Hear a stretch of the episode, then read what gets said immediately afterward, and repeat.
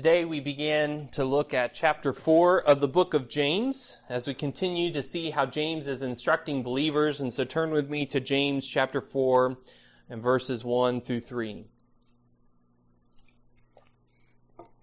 James four, one through three. And as you turn there, someone standing between you and your greatest desire. So what do you do? How do you handle that? When you want something and someone is in the way of what you want, what do you do? Uh, well, if you're King Ahab, you go to your room and you pout. And you whine and you cry. And then your wife comes in and says, Why are you, why are you so upset? What's going on? And you tell the story.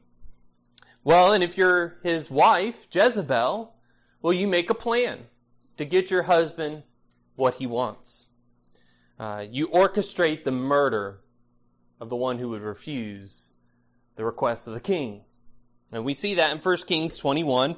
And I'll read for us verses eleven through fourteen. First Kings twenty-one, eleven through fourteen. And the men of his city, the elders and the leaders who lived in his city, did as Jezebel sent word to them, as it was written in the letters that she had sent to them. They proclaimed a fast and set Naboth at the head of the people.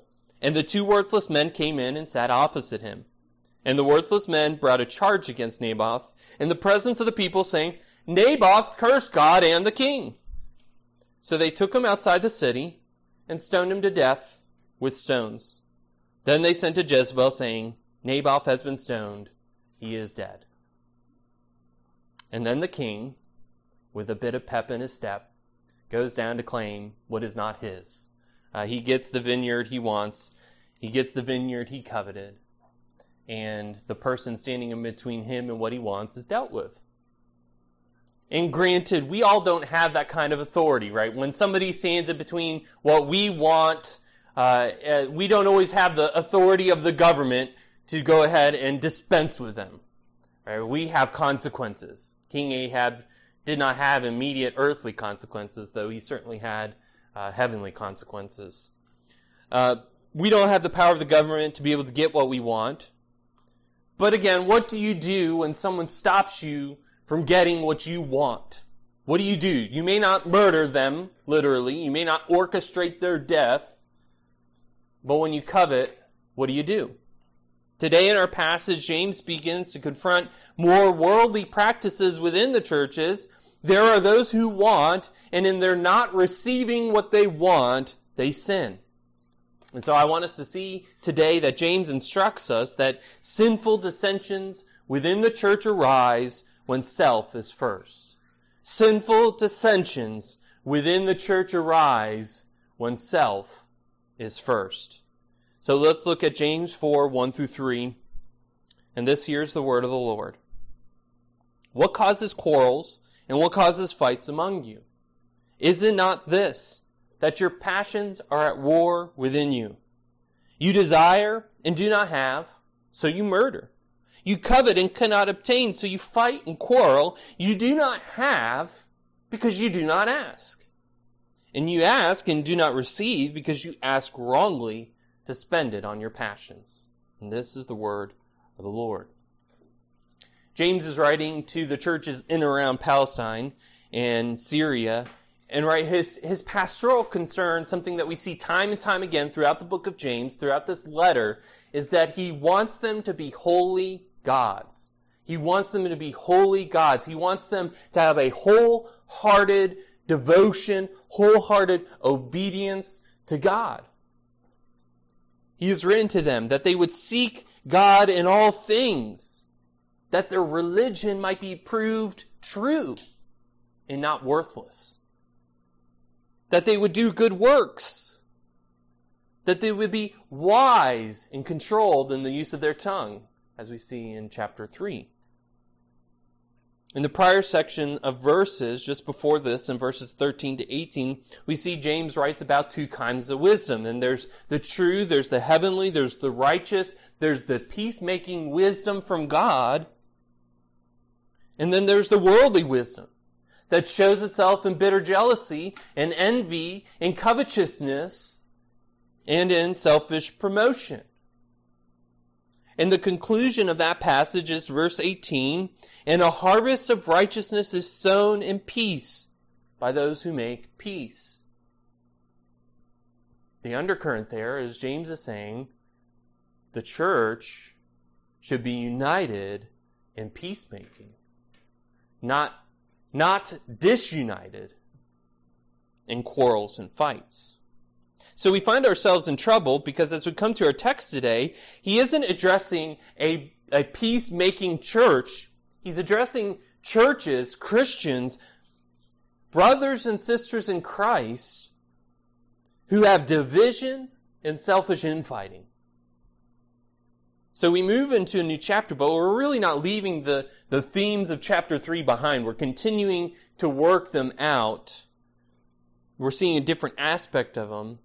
And again, we see this issue of the tongue come up because rather than using our tongue to promote love and peace within the church, we're using it for fights and quarrels.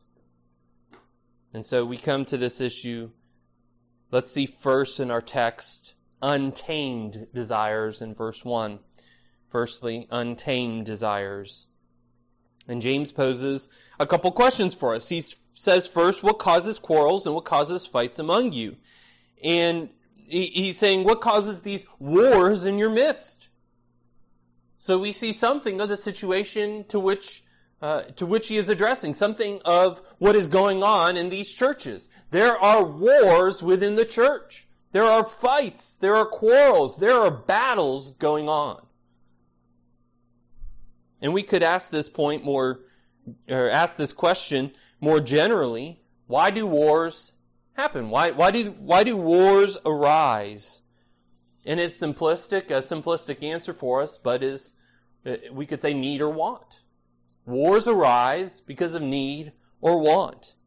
One country needs or wants something that another country has. Sometimes these resources are more intangible. Prestige, power, public image, right? They they want that. I think, uh, without being too much of a prognosticator of current uh, political situation, but there's war in Ukraine. Russia doesn't need the resources of the Ukraine. What do they want? Power, prestige, and public image. Sometimes the resources that they want from that, that a country wants from another country are tangible, right? They're they're physical things. Oil, gold, gemstones, cattle, right? If we went old school, right? Cattle, those kinds of things. And as we move this question into more personal terms, right? As we move to within the church, why do wars, why do fights, why do quarrels arise within the church? And the first thing that we have to understand is it could be divisions and disunity happen within a church. It could be because there is an actual reason for a fight. Just as in the wars around us, right? Sometimes we have to go to war. Sometimes it's necessary for a country to go to war against another country, especially as great evils are being committed. We sometimes have the moral duty to step in and to stop it. And so it is within the church. Sometimes there is a reason for an actual fight. We could turn to Jude, the book of Jude, and verse three tells us, Jude three tells us, "Beloved, although I was very eager to write to you about our common salvation, I find it, I found it necessary to write appealing to you to contend for the faith that was once for all delivered to the saints." Jude writes, because he knows that there are false teachers entering into the fellowship of the saints, and their purpose is to destroy the church, not to build it up, to build themselves up, not to build the church up. And true ministers of the gospel, true teachers, work to edify the church, work to build it up, work to present it mature, Uh, present the saints as mature in Christ, but not so for false teachers. And there are times when it is incumbent upon us to contend for the faith. We could go back some five hundred years, for instance, to the time of the Refor- Reformation, right? The time of the Protestant Reformation. That was a time when it was necessary to contend for the faith.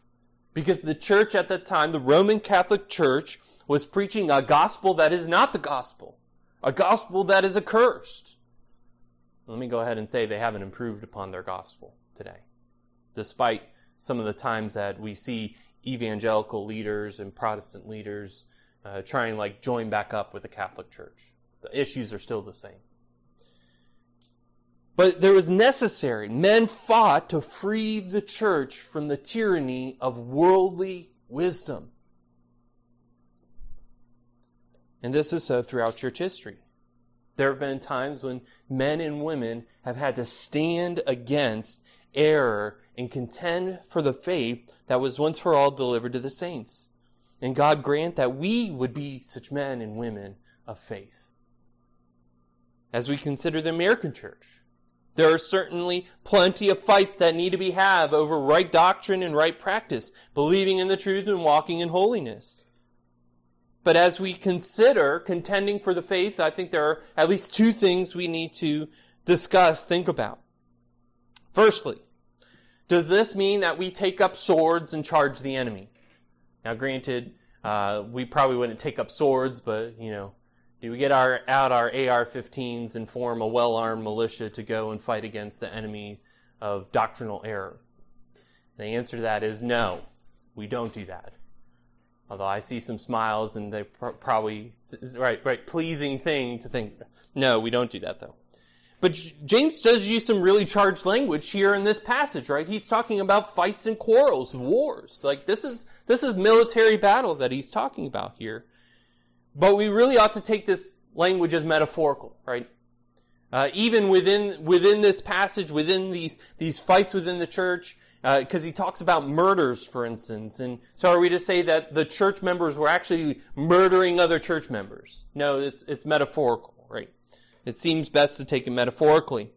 Um, the kind of words, th- these are verbal disagreements, the kind of words uh, that we more often see in the halls of Congress, right, than we ever should see within the church, um, right? Th- these are verbal disagreements filled with caustic remarks, not genteel debate. So that's that's part of what we see here. Um, James has already written about how the use of our tongue to cut and curse is out of bounds for what we should use it for as a believer. James three, nine through ten. James three, talking about the tongue here. With it, we bless our Lord and Father, and with it we curse people who are made in the likeness of God. From the same mouth come blessing and cursing. My brothers, these things ought not to be so. So when we talk about contending for the faith, when we talk about uh, what we're what we're doing here, we're talking about using our words to correct, to admonish, to rebuke. We're not talking about taking up our sword and chasing down other Christians or so-called Christians. We're talking about using our words. Does this mean then, when we talk about contending for the faith, that another important question we have to answer is, does this mean we stand up and shout against anyone who disagrees with our theological position? Again, the answer is no, we don't. We have to realize that there are areas of genuine disagreement between the elect of God. There are doctrines in which we can diverge in our views and still have eternal life. There is a qualitative difference between our understanding of the nature of Christ Jesus as the Son of God, the manner in which God elects his people, and if and when there will be a rapture. Uh, there are first-order issues of the gospel. So what I mean by that, there are first-order issues that if we disagree on these issues, we're talking about the difference between a Christian and a non-Christian.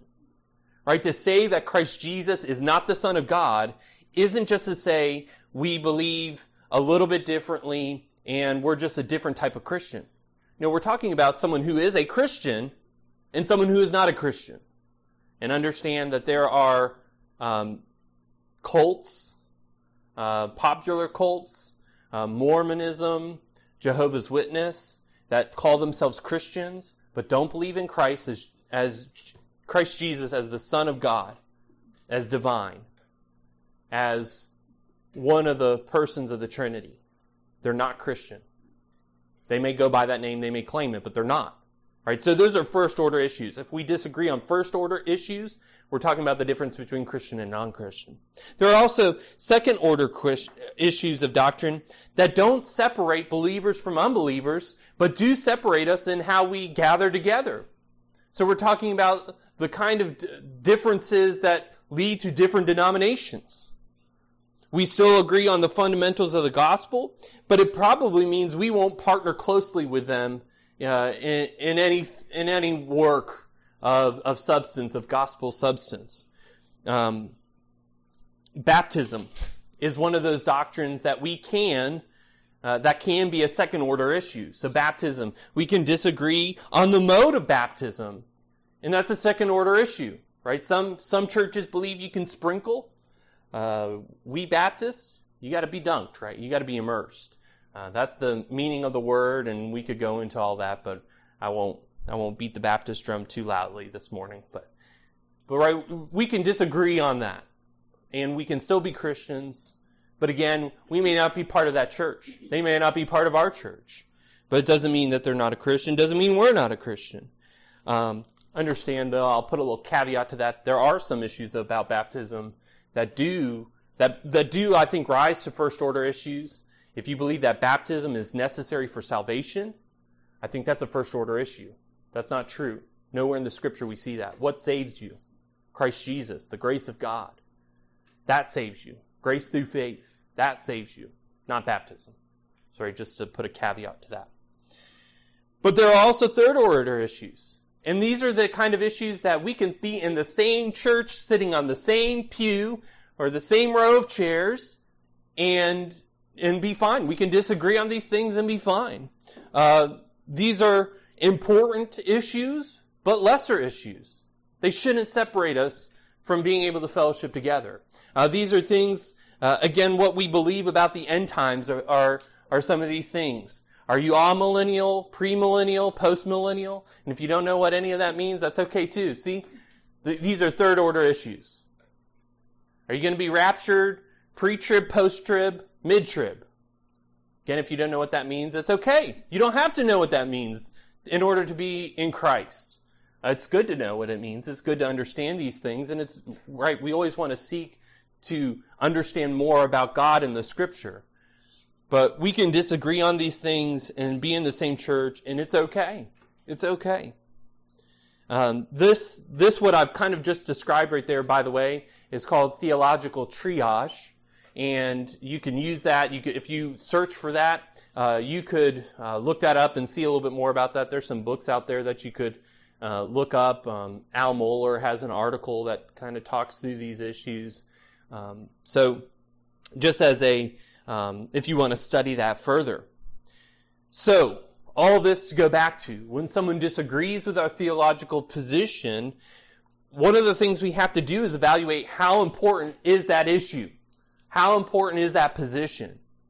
Is it a matter of first order? Is it a matter of second order, third order, fourth order? Right? Where does it lie? Uh, because that determines then how, how upset should we get about it? What should we do about it? How how involved do we get in correcting that issue?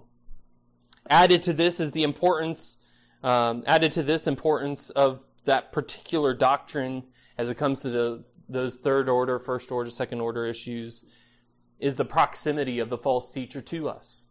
So again, that's another thing we have to evaluate. How close is this false teacher to us? That determines our response level.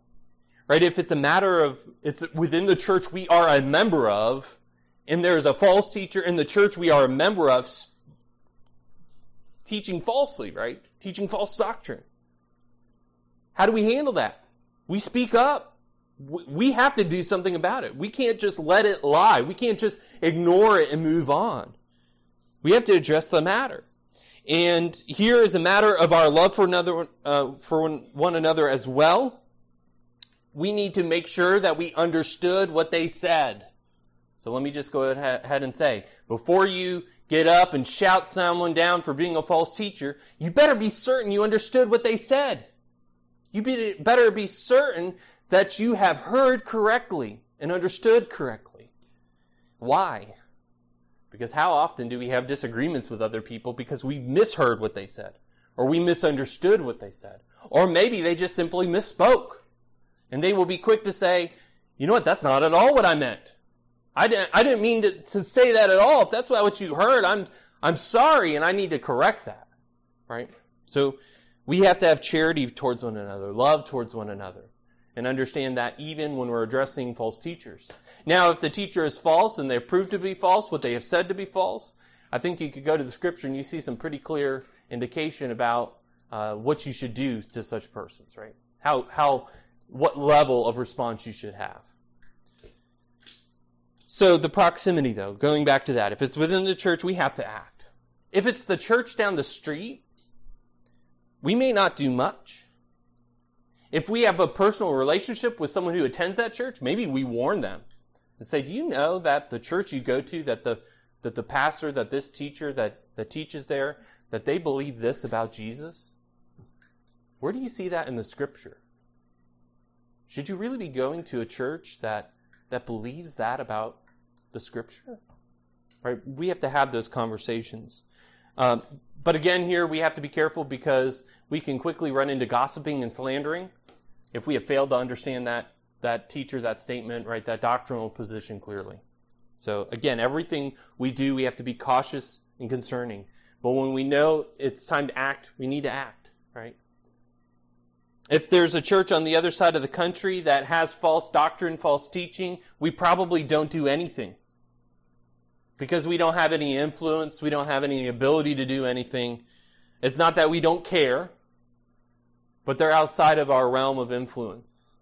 And so we don't take up arms, load up a bus, and go picket outside the church. That's not helpful. It's not helpful.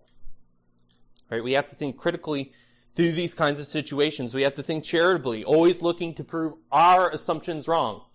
So notice what I said there. Our assumptions, not their words. Right? Prove our assumptions wrong, not them. But we do have to contend for the faith. But I say all this, and this is not the situation James is dealing with. But I say that, I, I say all this because this is the backdrop of the framework we need to understand. When it comes to fights and quarrels within the church, when it comes to wars within the church, there are times when we do have to enter into contention. Confronting. That does happen. But that's not what James is dealing with here. And as it was in James's day, I sadly say it is much the same in our own. Why are there fights and quarrels in the church today? Why do we war within the church against one another? Not because of doctrinal fidelity. Not because there's issues of, of theological importance that we have to debate, discuss, and come to a conclusion about. But sinful pleasures, untamed desires, right? That's the point of the second question. Is it not this? And so the way James phrases that is, this is the reason why there are fights and quarrels, that your passions are at war within you.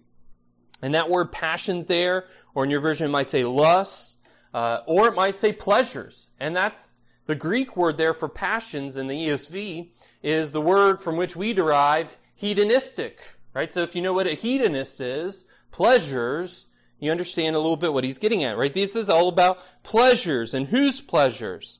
Our pleasures. This is about selfish sinfulness at its worst.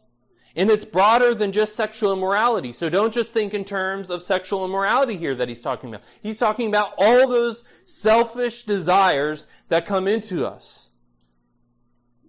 It's all kind of selfish want. Envisioned here is an adult version of what happens in the playground at school. I want that toy. Give it to me. It's mine. Right? And as much as we see that in a little child, this is the adult version of that. This is not passion for the truth, but passion for oneself. Not for godly desires, but worldly pleasures. This is not self-sacrifice, but self-aggrandizement. These untamed desires become unfulfilled desires. And so let's see that next in verse two. Unfulfilled desires. James writes, "You desire and do not have, so you murder. You covet and cannot obtain, so you fight and quarrel. You do not have because you do not ask." Right? He calls out the church here for being out of step with the truth, and the reality is twofold. They desire, don't have. They covet and can't obtain. Right? So they desire, they want, and they covet. What does it mean to covet? You want what someone else has. You look at what they have and say, I, I want that for myself. And in both cases, the desire, the want, whether it's of something else or something someone else has, they don't get it. And so what do these do when they don't get what they want? They murder. They fight and they quarrel. Again, uh, actual murder taking place in the church is unlikely. And one of the reasons for that, right, one of the logical reasons we could just immediately jump out and say is if Christians were murdering Christians, I think James would have addressed that a little bit sooner in his letter than uh, towards the end of it. Uh, the other thing is I think he would use a little bit more direct language and a little bit uh, greater, uh, greater language of consequence than to just say you murder and, and just gloss over it, right? Murder is a pretty big deal. Uh, so it's probably not as though uh, the church pews are stained with the blood of the slain. But how are we to understand this then? Well, James is writing from a tradition that understands that frustrated desires do lead to murder. Go back to what we opened up with out of the book of Kings. Right? A frustrated desire to have a vineyard led to an actual death of somebody, right?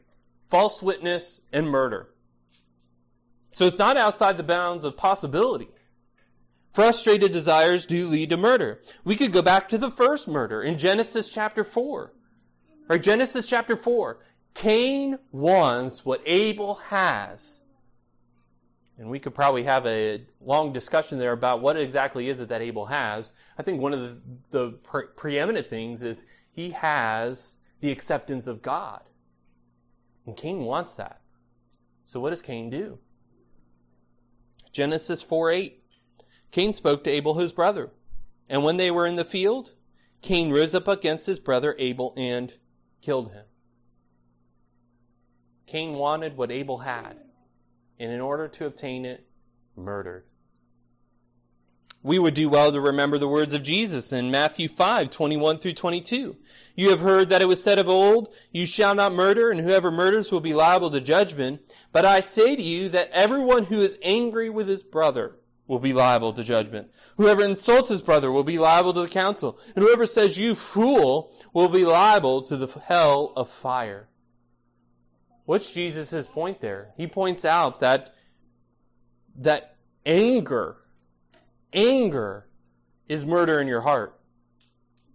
Anger with opportunity, time, leads to murder. Murder doesn't just happen suddenly, right? You don't just wake up one morning and go, you know, I could really go to murder that person today. You know, just out of the blue. Uh, if that does happen, there's probably something more seriously wrong with you, and uh, talk to me afterwards and we'll get you some help. Right? But murder doesn't just happen suddenly. No, murder starts with frustrated desire. It starts with jealousy, envy, coveting. It starts with looking at someone else and thinking that you deserve what they have more than they deserve it. And well, maybe, just maybe, you'll take it. For yourself. It's yours by right after all. They don't deserve it. I deserve that. Desire, anger, murder, it's a common thread, it's a well-worn path. I think that's what James is pointing out for us here, right? He, so he says, you desire and do not have, so you murder. You may not have actually done it yet, but by your words, by the verbal disagreements, by the fights and quarrels, by everything that is within you, by what is welling up inside of you, if it is left unchecked, it will certainly end in murder. You may not have actually committed murder yet, but you've done it in your heart. And the disunity in this community, which, by the way, is a bit of an oxymoron, this, the, the disunity in this community has at least risen to verbal wars. Right? That's the second part there. You covet and cannot obtain, so you fight and you quarrel. You're at war with one another. You, you speak words of hate and malice towards one another. And in all this talk, we might really think that, wow, they're a really messed up church. I'm glad I'm not them. Glad I'm not part of a church like that. But before we're quick to dismiss the Word of God as not relevant to ourselves, we better examine our own situation more closely. Because, listen, I've been in church meetings where verbal disagreements between church members were sharp.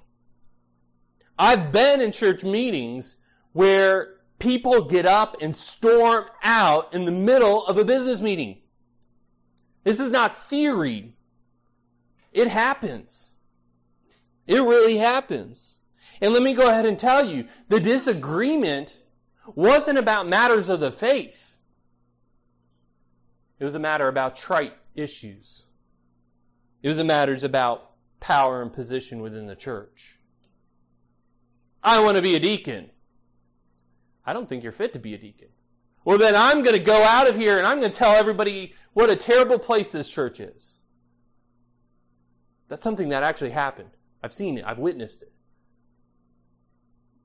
But what about ourselves?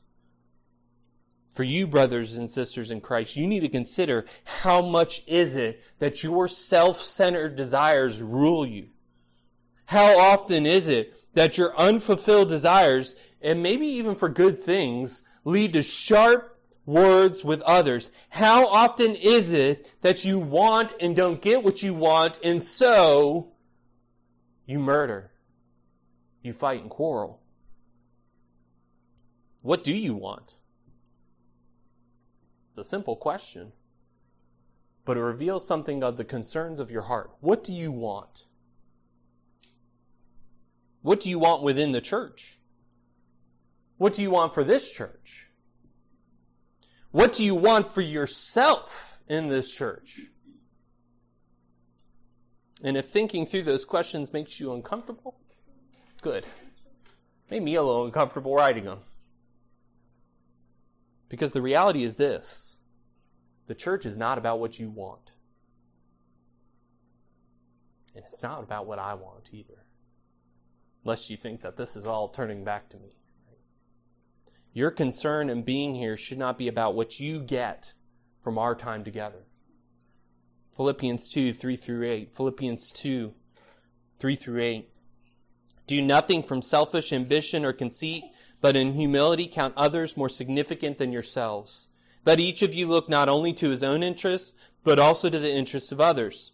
Have this mind among yourselves, which is yours in Christ Jesus. Listen to who Christ Jesus is, and listen to who, who Paul says we should be like. Listen to this. Listen closely. Verse six. Who, though he was in the form of God, did not count equality with God a thing to be grasped or held on to, but emptied himself by taking the form of a servant, being born in the likeness of man, and being found in human form, he humbled himself by becoming obedient to the point of death, even death on a cross. Christ Jesus did not come to be served, but to serve. And really stop and think about that for a moment. Because I think it's we right the probably a phrase we've heard before. We see it in the scripture, and we might just gloss over it. Who is Christ Jesus? He is the Son of God. He is God. He's the creator of the universe. Everything. Everything in creation exists to serve Christ Jesus. Realize this, that Christ Jesus could have commanded all of creation to bow to him. Every person he came into contact with could have been forced to bow the knee to him. Even the rocks should have cried out, Hosanna! But Christ Jesus not, did not come to be served, but to serve, and to give his life as a ransom for the many. And as the master, so the student. That means you, Christian, are to serve others. Right? Paul continues in Philippians two and tells us that there is coming a day when every knee in heaven and on earth and under the earth will bow and confess that Jesus Christ is Lord to the glory of God the Father. But in his earthly ministry, he came gentle and lowly in heart. He was meek. He was a servant. And if you think, if you think that you deserve to be served by others, if you think the church should serve you and your desires, you've missed Christ. Dissensions within the church arise when self is first, but true wisdom, wisdom from above, produces peace. True wisdom seeks to show love to others at the expense of self. And here's the thing too.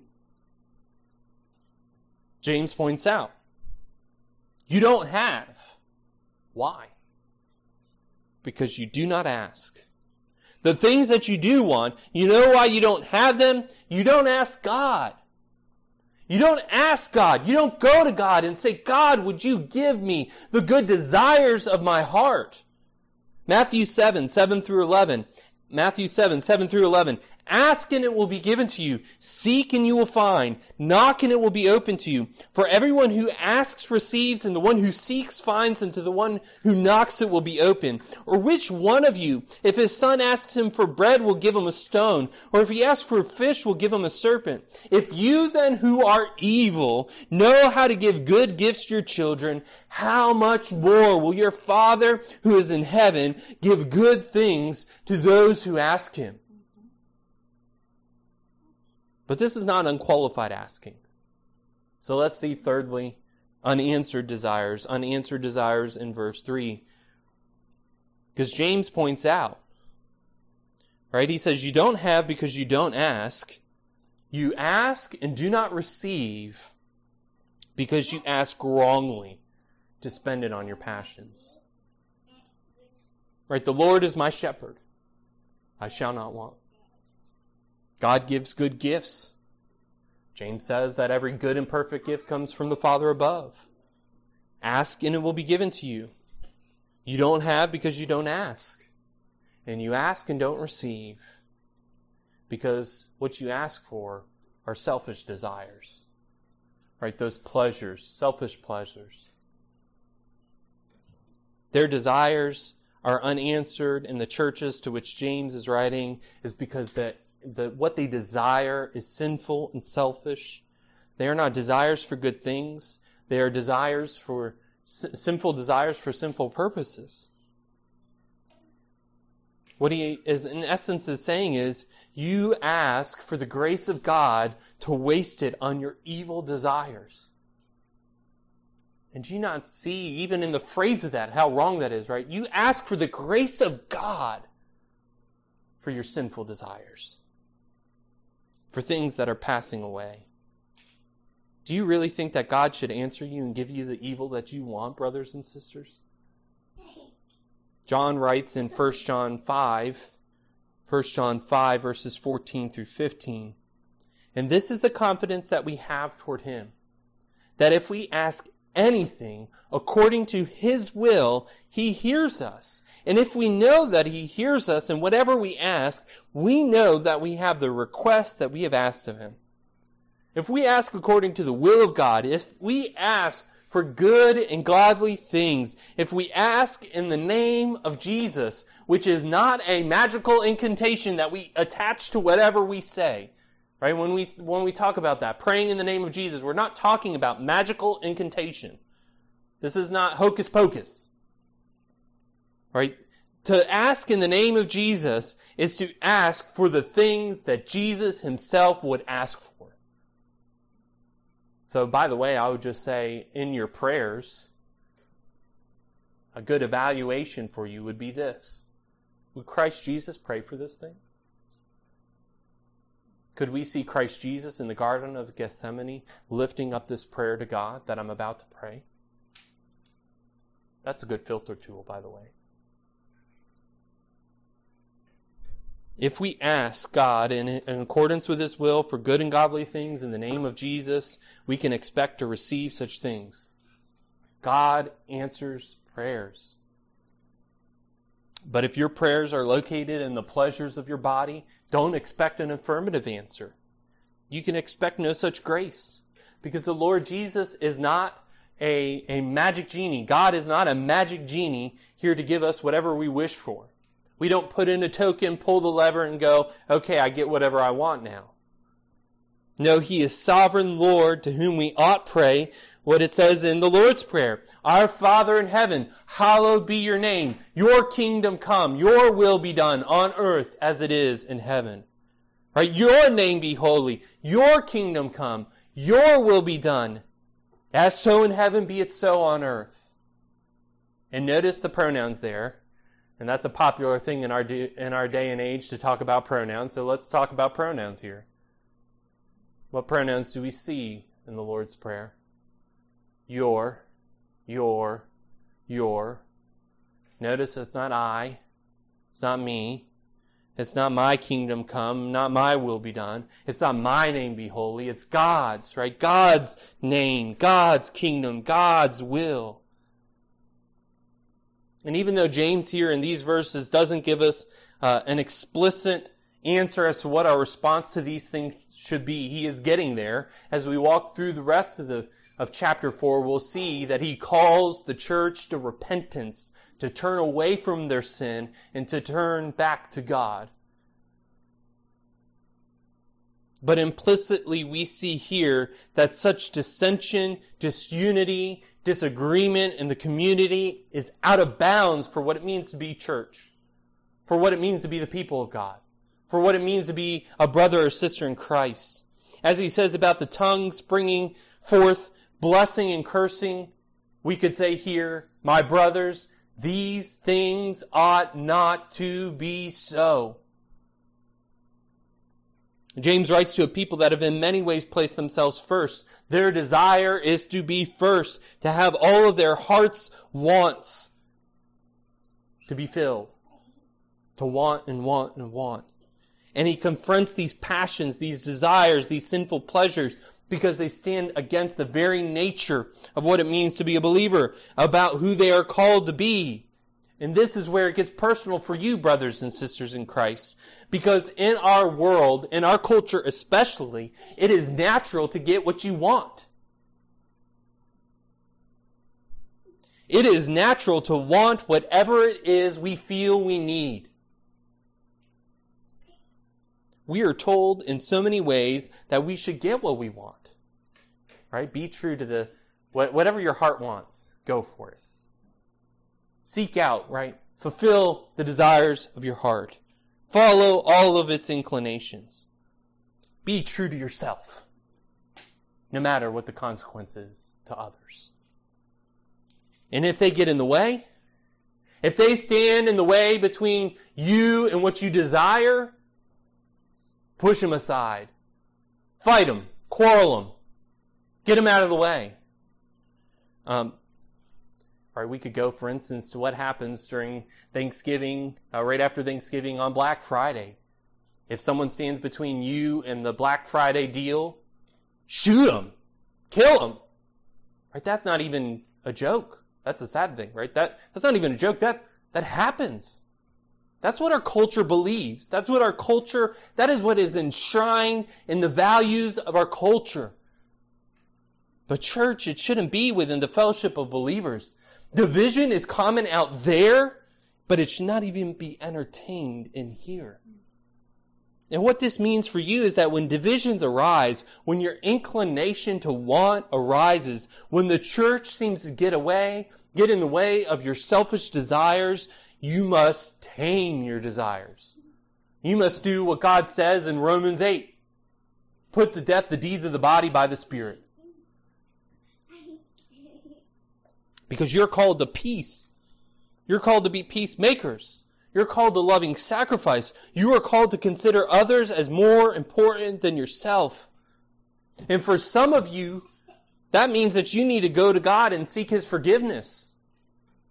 For some of you, that means you, you realize that the things that you have been wanting in your heart, and understand it may be for desires of, of items, objects, material goods, or it may be immaterial things. Maybe it's A, a position of respect that you think you deserve.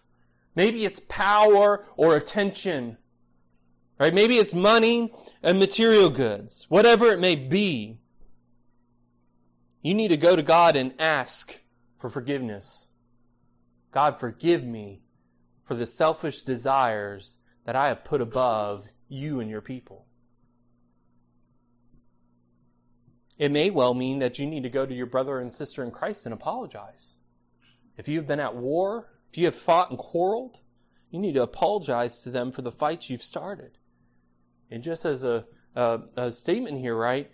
Jesus says if you're going to offer a sacrifice and you're there and you're in the middle of it and you remember that your brother has something against you, He says, stop what you're doing. Go and be reconciled to your brother. Then come back and sacrifice. And understand, too, the context of that statement. If you have traveled from where you live to Jerusalem, and it's taken you days to get there, and your brother is back in the town you traveled from, what he is saying is, it is better for you in that moment not to be a pragmatist. Not to say, well, I'm here now, I'll finish the sacrifice now, and then I'll go back. When I go back home in a few days, then I'll be reconciled, and that'll be good. No, he says, stop what you're doing, go be reconciled, then come back. But do you, do you understand what, what is at stake there? You can't worship God when you're stuck in your sin, and you're refusing to repent. Right? That there's a block there. So for some of you, you need to repent. For all of us, it may mean that we, we, we need to guard our fellowship. For all of us, it means we must deal with disagreement and division when it comes up. For all of us, it means that we must be willing to humble ourselves. But there are some of you who are listening who need to realize that your fighting and quarreling arises from you because you are not in Christ Jesus. You need to understand that you will never have peace with God, and you won't have much peace with others while your sin problem is not dealt with. And understand, too, that you do have a sin problem.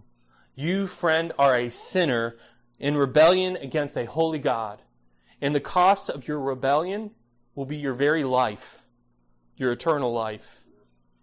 You will stand before God one day, and it may be much sooner than you think, and you will give an account for all that you have thought and said and done. And for all these things you will be judged. For these things you will be repaid by the consuming fiery wrath of a holy God. And yet there is still time. If you yet draw breath, there is time for you to seek the forgiveness of God. There is one who died on a cross for the sake of sinners such as yourself. There is a person who has made possible peace between you and God. Christ Jesus came to this earth, lived the life that you could never live, died the death you should die, rose from the grave to defeat death and sin, and ascended to the right hand of the Father, where He waits to come again and to gather His people to His side. And if you believe in Him, if you trust in His work, if you call out to Him, you will be saved. You can be forgiven all of your sins. You can stand at peace with God and with the children of God. You can be changed. But it takes repentance. It takes turning from your sin and turning to God. Repenting of the fights and quarrels. Repenting of the warring passions. And when you do, seek Him always. Seek Him first. Satisfy yourself in Him and not in the tawdry and trite things of this temporary place. Kill the warring passions and seek first the kingdom of God and His righteousness.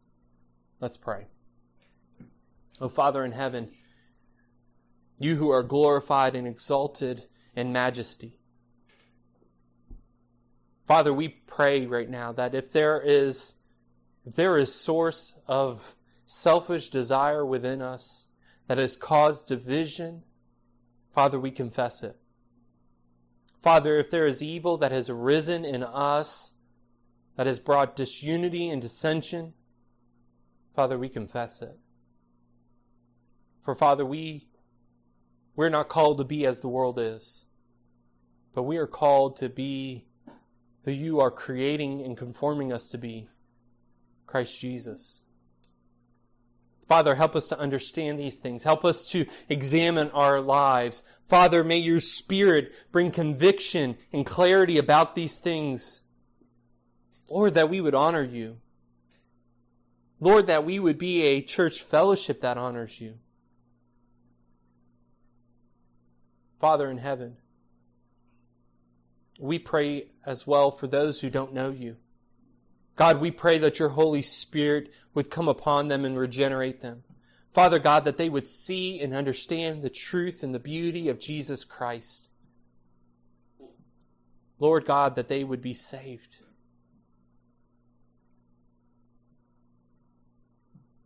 Father, we thank You for all of Your grace towards us in Christ. We thank You for the mercy that You have richly poured out on us. Father, we thank You that You are slow to anger. God, we thank You that You are abounding in steadfast love and loving kindness and in faithfulness. And so we praise and worship You and You alone. And we pray these things in the name of our Lord and Savior Jesus Christ, Your Son, O God. Amen.